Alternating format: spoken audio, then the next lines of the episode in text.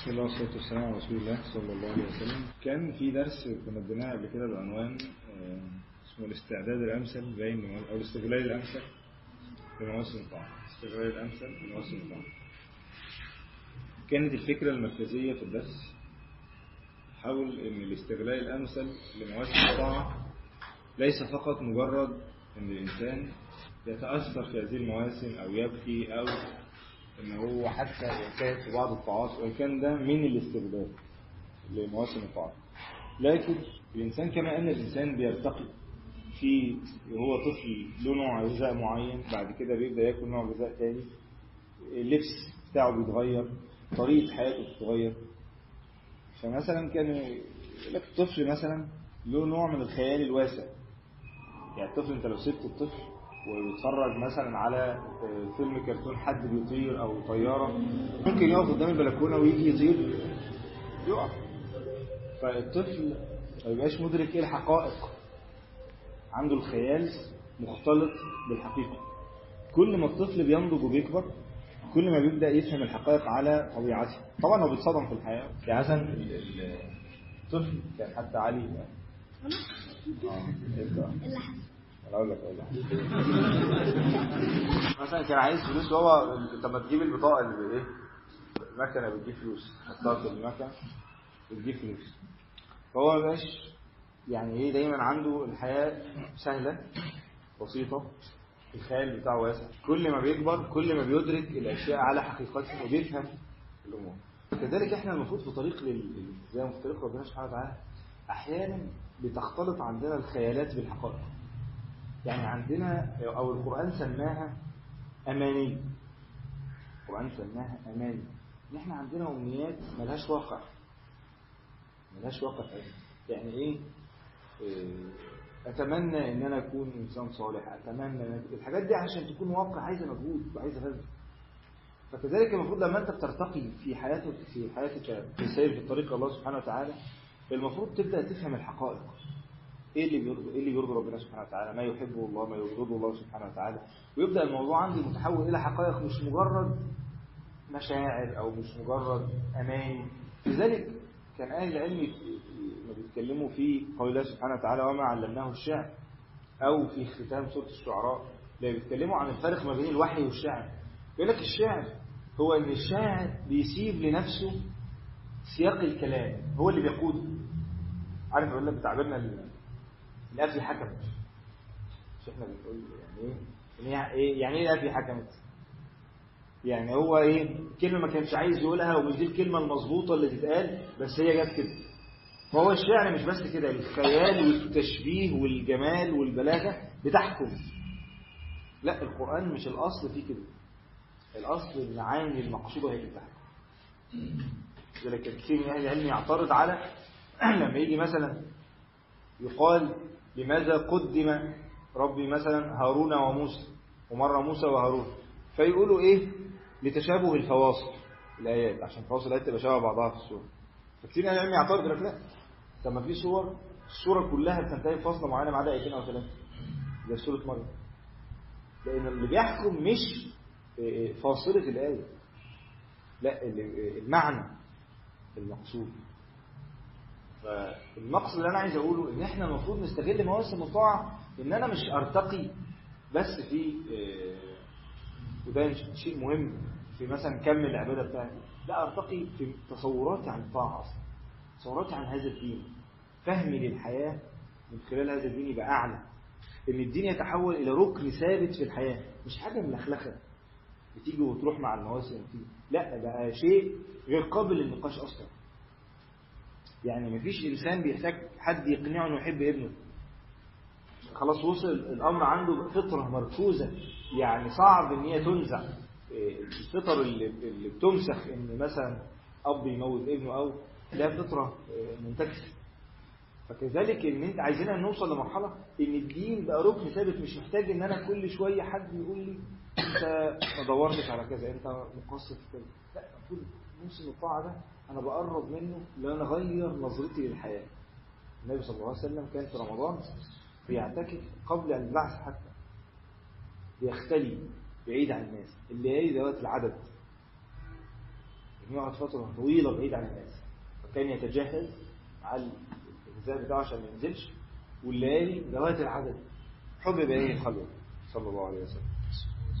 البعد عن الناس إنك أنت بتعيد ثباتك تاني؟ بتخليك توصل لحقائق بعيد عن ضغط الناس وطريقة تفكير الناس و... يعني مثلا إيه الحقائق اللي المفروض تستقر في حياتنا ويستحب إن إحنا نكررها يوميا في دعاء الاستفتاح في قيام الليل؟ اللي هي الدعاء اللي بيقول إيه؟ أنت الحق. ووعدك حق. ولقاؤك حق. تخيل لما النبي صلى الله عليه وسلم يقف يذكر نفسه بهذه المعاني ويبقى سنة لينا إن أنت تقف بالليل بعد ما اليوم يخلص. والأسباب والانشغالات والشهوات والدنيا والطموحات والأماني وتيجي بالليل أنت الحق. ووعدك حق ولقاؤك حق والجنة حق. يعني ال 12 ركعة سنن دول والقصر في الجنة ده حق. سبحان الله وبحمده والنخلة بتاعتها اللي في الجنة من ذهب حق. والمصابرة وترك الشهوات عشان الجنة ده حق. ده مش اشتغالة ده مش كلام وعاظ ده حق. ده لما أنا تركت شيء لله عوضني الله خيرا منه في الجنة ده حق. إن أنا بأذكر نفسي إن أنا لما ضحيت أو ما عشتش زي بقية الناس وعشان دين ربنا ده حق. إن أنا لما اتأذيت في دين ربنا وصبرت عشان منتظر الجنة ده حق. ده مش كلام تصوير ده حق. الجنة حق والنار حق. كل معصية أنا خفت أقرب منها عشان هذا حق. والنار حق. تخيل لما النبي صلى الله عليه وسلم يقول ومحمد حق. انت محتاج تتذكر وظيفتك إنك لمن المرسلين. ربنا بيقول للنبي صلى الله عليه وسلم بأعلى صيغ التوكيد. سورة ياسين الواقع المؤلم سورة ياسين إن لما حد اتكلم في الدعوة مات. قال يا قوم اتبعوا المرسلين موتوه. كي ندخل الجنة. واقع المؤلم ده انت بتحتاج تفتكر وظيفتك فربنا قال للنبي صلى الله عليه وسلم إنك التوكيد لمن المرسلين. فكذلك النبي صلى الله عليه وسلم ومحمد حق والنبيون حق هذه الحقائق اللي ممكن في زحمة الناس في زحمة الحياة الناس بتتعامل معاها مش على إنها مش حقائق. عارف ربنا سبحانه وتعالى بيقول إيه؟ وبالآخرة هم إيه؟ يوقنون. برضو هنا ممكن حد يقول لك إيه طب ليه التقديم بالآخرة؟ كان أصل ترتيب الجملة يوقنون بالآخرة. كان أصل ترتيب الجملة إيه؟ الفعل يوقنون بالآخرة. تقديم بالآخرة مش عشان فواصل الآيات. لا التقديم هنا يفيد إن الاهتمام إن أعلى يقين عندهم كان في اللي هم مش شايفينها. يعني الناس بتتعامل مع اللي ماسكه في إيده ده الحقائق. يعني الشغلانه دي بتجيب كذا هو ده الحقائق تقول لي بقى الربا بيمحق البركة تقول لي الصدقة بتزود الفلوس تقول لي الشغلانة الحرام مش اللي أنا ماسكه في إيدي هو ده الحق. تقول لي الأخلاق إيه إن أنت مثلا ما تتعاملش بأخلاق معينة أقول لك ماليش فيه. أنا اتعاملت بأخلاق نص كم وكذبت وتجارتي ماشية. ما تقوليش بقى يعني كلمني باللي بفهم فيه. ده ده ربنا يعافينا ده تعاملات أغلب الناس. إن هو الحق بالنسبة له اللي ماسكه اللي هو بيجيب كام؟ زي قول الله سبحانه وتعالى الناس إن يعبدوا الله على حق اثر مشهور ابن عباس. اللي هو فإن أنتجت الإبل وأخرجت الأرض قالوا إيه؟ هو ده الحق. الحق اللي بيجيب فلوس. طب جينا مشينا ورا الدين وبعدين ما ما كسبناش حاجة. لا لا لا ده ما طلعش حق. فتحتاج ترتقي في مواسم الطاعات ترتقي في هذه الحقائق انها تكون أكثر استقرارا في الحياة تكون أكثر استقرارا. ما تبقاش قابلة للزعزعة. شيء عجيب جدا. ان ممكن واحد مثلا يسمع أي شبهه في علوم القرآن مثلا. شبهه في أي حاجة مثلا. فتلاقي الموضوع إيه؟ اتوتر. يعني عراي قريت كلمة حد ياخد جزاه الله خير واخد screenshot مش عارف على تويتر مين اللي مش متذكر مين الاسم طالب علمي كده. شبهات. شبهات. يعني هو طالب علم الشبهات ولا آه لا المهم يعني حد كان واخد الكلام اللي كاتبه مؤلم بيقول يعني من سنتين الناس اللي إحنا بنكلمهم ونحاول نردهم وملحدين دول كانوا منتظرين رمضان. كانوا بيقرأوا القرآن. وكانوا آه، يعني بيحتفلوا بالعيد ومعاه كانوا يسلموا كلام مؤمن. ففعلا الناس ممكن يحصل لها انزياح. عن دخول الدين بسبب حاجات فانا مش عايز إن إحنا وزي تاني وده مهم إنك مجرد إنك أنت قاعد بت- بتزود في بعض العبادات لكن أصولك مش راسخة. مش في أصول ثابتة كده. يعني في واحد بفضل الله تلاقيه آه، متين. أي محاولات الزعزعة عن الدين بيتعامل معاها بنوع من الاستخفاف حتى لو هو مش عارف الرد حتى لو هو مش مش عارف. أنا رأيت من هذا الدين ومن هذا الوحي ما يجعل إن الأمور بقت أصلا على فكرة من معاني الحق في اللغة الثالث الشيء يعني معاني الباطل الشيء اللي بيبطل يعني اللي بيزول. يعني أصلا لغة من معاني الباطل الشيء اللي بيزول الشيء سريع الزوال. الباطل والضلال من معاني يعني الضلال من معانيها مثلا يقول لك ضل اللبن في الماء لما تجيب شوية لبن صغيرين وسط المية ويتوهوا ضل اللبن. مش موجود. اختفاء. توهان. ده معاني الضلال. والباطل الزوال. ذلك إن الباطل كان زهوقا. وأصلا من من وصفه ومن اسمه. هو بي- بي- بينزاح. أما ما ينفع الناس فينكف الحق له صفة الثبات حتى من اسمه. والباطل له صفة الزوال. فأما الزبد فيذهب جفاء وأما ما ينفع الناس. فمعاني الحق اللي جواه المفروض تبقى راسخة ثابتة. في أصول ثابتة كده. مش كل ما أسمع حاجة أو أسمع شبهة أو أسمع خبر غريب يبدأ يحصل له حالة من ده بالظبط زي اللي مثلا رأى مئات الآيات إن أبوه بيحبه. بعدين موقف عابر لأبوه إيه ده؟ يبقى أنا أبويا مش بيحبني. معقول؟ يبدأ يبدأ طب ما طب ما جايز مش أبويا. فتحس يعني أنت تركت مئات الآيات. يعني مثلا يشوف الأب والأم بيتعبوا مع الابن لغاية مثلا يجي مثلا سن 12 13 سنة يقول لك ده؟ هم بيعملوني كده ليه؟ 13 سنة بيصرفوا عليك وبيربوك بيك تيجي عشان موقف تيجي إنسان ينكر كل الآيات. كنت بحاول أحضر فكرة درس آه، الآية الآية 17 كلا إنه كان لآياتنا عنيدا. عنيد مع الآيات مش راضي يلين شاف آيات كتير قوي ومش راضي يتكسر. في عند مع الآيات. يعني في واحد آية اثنين خلاص بيلين في واحد يرى مئات الآيات وألوف الآيات هو عنده عند مش راضي مش راضي يبقى لين رحت ربنا. مش راضي يبقى سلس كده. يوجه بسهولة في الطريق إلى الله لا تجد إيه؟ نوع من المقاومة. رافض. كل ما بيتبين له الحق يرجع تاني مع أدنى حاجة هو ده عارف زي يؤفك عنه ونؤفك يؤفك. عنه ونؤفك ده اللي هو تحطه كده وتقول له الطريقة أهو وماشي كده. تقوم جايبه تاني. تقول له الطريقة أهو مقفوك. مقلوب ماشي بالعكس. يمشي دايما.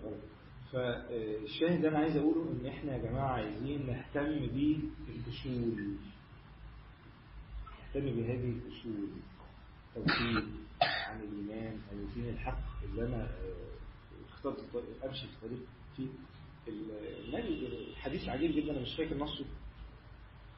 آه، كان جاء أعرابي للنبي صلى الله عليه وسلم قال له إني أحبك أنا حديث الشيخ الألباني محسنه فقال له آه، يعني في معناه يعني إن البلاء أسرع إلى من يحبني من السيل حاجة زي كده.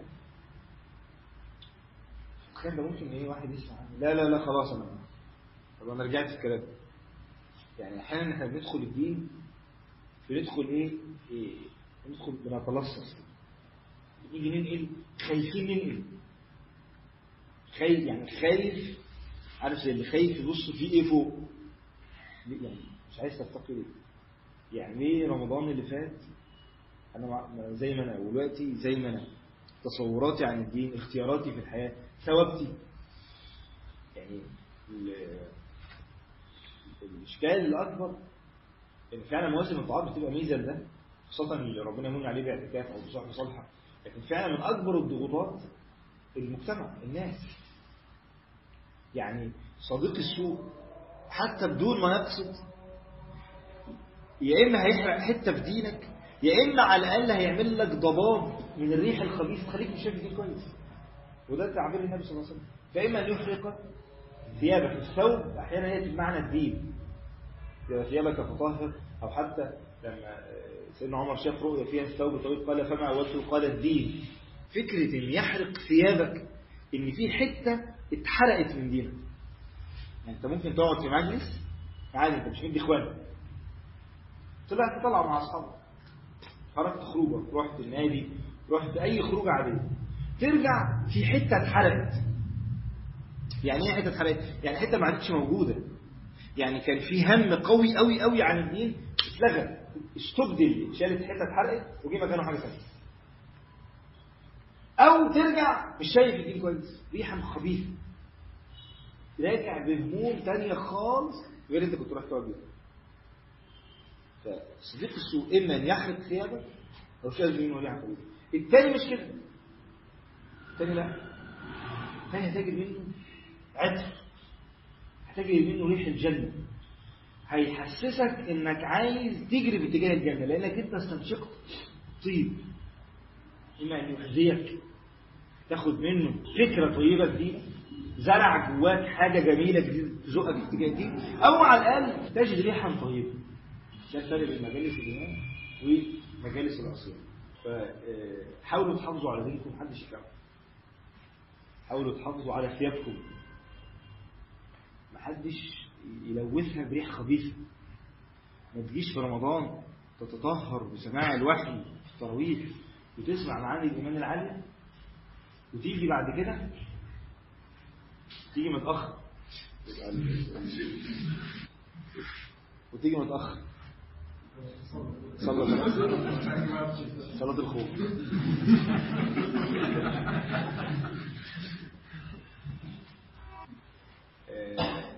أنا بكلمكم عن عن أشياء أنا بجدها لما بختلط مع زمايلي كتير. برجع حاسس إن في حاجة في قلبي متغيرة. برجع همومي متغيرة ترتيب أولوياتك وأفكارك بتحس إنه متغير طيب بالمرة كان في فكرة تانية نتكلم فيها برضه. كلمة ملتزم.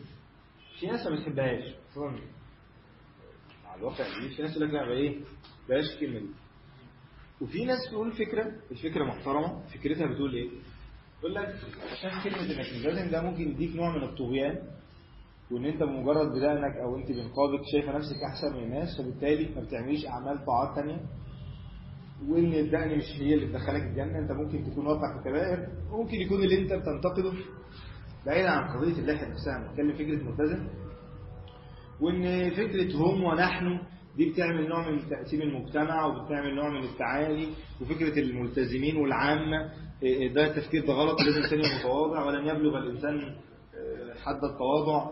حتى لم يبلغ الإنسان حتى التواضع حتى يظن أن كل الناس خير منه. ماشي؟ دي الفكرة. الفكرة دي ماشي مفيش فيها إشكال. لكن إن ده معناه إن يحصل نوع من التماهي. مثلا محدش فينا حاجة تانية. يبقوا شبه بعض. يعني إحنا نشيل الفواصل عادي اخرج معاه في كل الأماكن اللي بيروح ويتواجد في كل الأماكن عشان ده عادي ما هو إحنا ما عادش فيه فروقات. وإن الإنسان الملتزم بيحمل إيمانه في أي مكان لا ده غلط. ده هنا أنت فعلا هتوصل لحالة إن المعنى الأساسي اللي اترسخ جواك أصلا اللي هو معنى الالتزام ده بيفرق. إيه هو بقى معنى الالتزام ده أصلا؟ كان في حتة كده في مقطع في سورة الأنعام كانت حتة حد مقطعها كده ليه يعني إيه ملتزم؟ فمن المعاني الأساسية في كلمة ملتزم إن واحد أولوياته في الحياة اتغيرت أصلا. يعني واحد كده دماغه اتكبت وترتبت تاني ترتيب بأولويات مختلفة خالص غير الناس. فصل عن المجتمع وبعدين كب دماغه إيه ده إيه ده؟ إيه ده؟ شيل إيه اللي في دماغي ده؟ خاصة إنه شايف دماغه تتعدى كرتون PlayStation مدرسين واقع مجتمع حياة نادي قهوة كل ده بيعدي. فلما جه بدأ يلتزم هو بيفاجئ عشان كده كانت فكرة. كان كتاب دسم قوي وكان درس تقيل اللي هو بتاع الشيخ يعقوب اللي هو التخلص من رواسب الجاهلية. فكرة إنك أنت إزاي تعمل عارف زي ربنا عارفين يعني اللي بيعمل غسيل كده بيعمل غسيل. يعني بيعمل زي طرد مركزي كده بيطرد الإيه؟ الأفكار. اللي اتعدت جوه ده عايز مجاهده ده أحد مراحل الترقي في مواسم الطاعات يعني في حتة قديمة بايظة شيلها وارميها. شيلها وارميها. طريقه التفكير دي غلط شيلها وارميها. أنت لما تقرأ سورة الواقعة؟ إذا وقعت الواقعة. ليس. في حق يعني سيبك من الناس اللي مش مركزة في الآخر. ليس لوقعتها كذب. بعد كده ربنا يقول إيه؟ انقلاب في الموازين خافضة رافعة.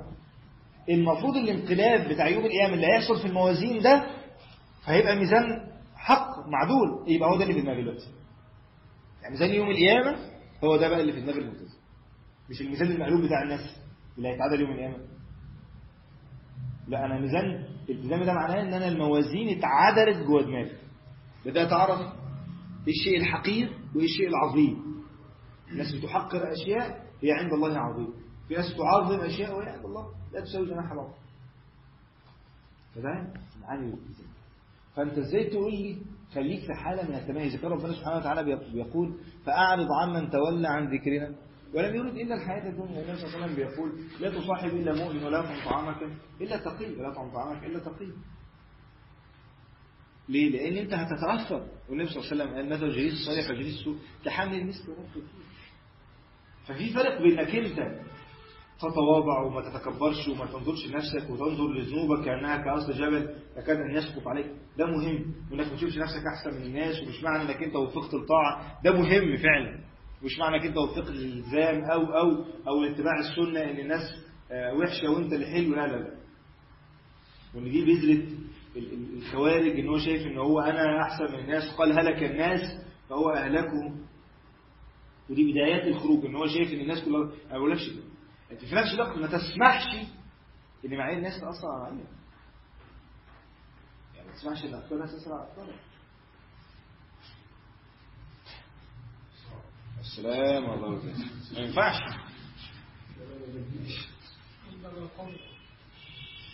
فخلاص يا جماعة عشان طولت عليكم. عايزين الانفصال الانفصال الداخلي.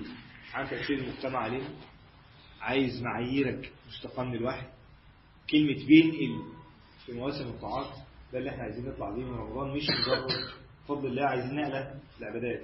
عايزين نقلة في العلاقة بالقرآن. نقلة في التراويح والتهجد انك تتعود على الصلاة الطويله كل ده مهم. لكن من أيضا الأشياء المهمة إنك دماغك دي تنقل. طريقة تفكيرك للدين ينقل. الأصول والأعمدة اللي بتتزرع جواك تنقل. بحيث إنك أنت لما تتخرج أو اتخرجت وبتواجه الحياة والجواز والعيال والمشاكل والظروف الاقتصادية في حاجات ثابتة ما بتتغيرش. اضطررت للسفر اضطررت لأي مكان تشتغل فيه في أركان ثابتة. مش مجرد انتقالك من بيئة خضراء فكنت لونك فيها أخضر إلى بيئة سوداء لونك فيها أسود. يعني بتتغير حسب بتاخد لون المكان اللي بتحط فيه. لا. المفروض لونك أخضر في البيئه الخضراء تروح المكان الأسود يبقى أنت حواليك كده حتة خضراء. أنت اللي تزرع ده. أنت اللي تكون نواة البناء. زي سيدنا إبراهيم كده لما وقف واقفه في الصخر رجليه علمت رجليه علمت في الصخر. مش كده؟ بتصلي عند مقام إبراهيم. واتخذوا مقام إبراهيم مصلى. تقف كده عند مقام سيدنا إبراهيم. تصلي ركعتين. أولى براءة من الشرك. والركعه الثانية الاقبال والتوحيد. الله أحد. هما ركنين. يجهد سيدنا إبراهيم فيعني نكتفي بهذا القدر. وزي ما قلت يا شباب حاولوا بس يعني إحنا ننقل رمضان ما يبقاش مجرد إن أنا صليت ركعة زيادة أو وريته ده مهم لكن عايزين نستغل رمضان. وخاصة إن زي ما النبي صلى الله عليه وسلم قال لا ياتي على الناس زمان إلا والذي بعده شر لا ياتي على الناس زمان إلا والذي بعده شر فلازم تلحق تستزيد من النور قبل أن يزداد الظلام أسأل الله جل أن يستعملنا. وأن يثبتنا على الحق. وأن قبل كل هذا سبحانه الله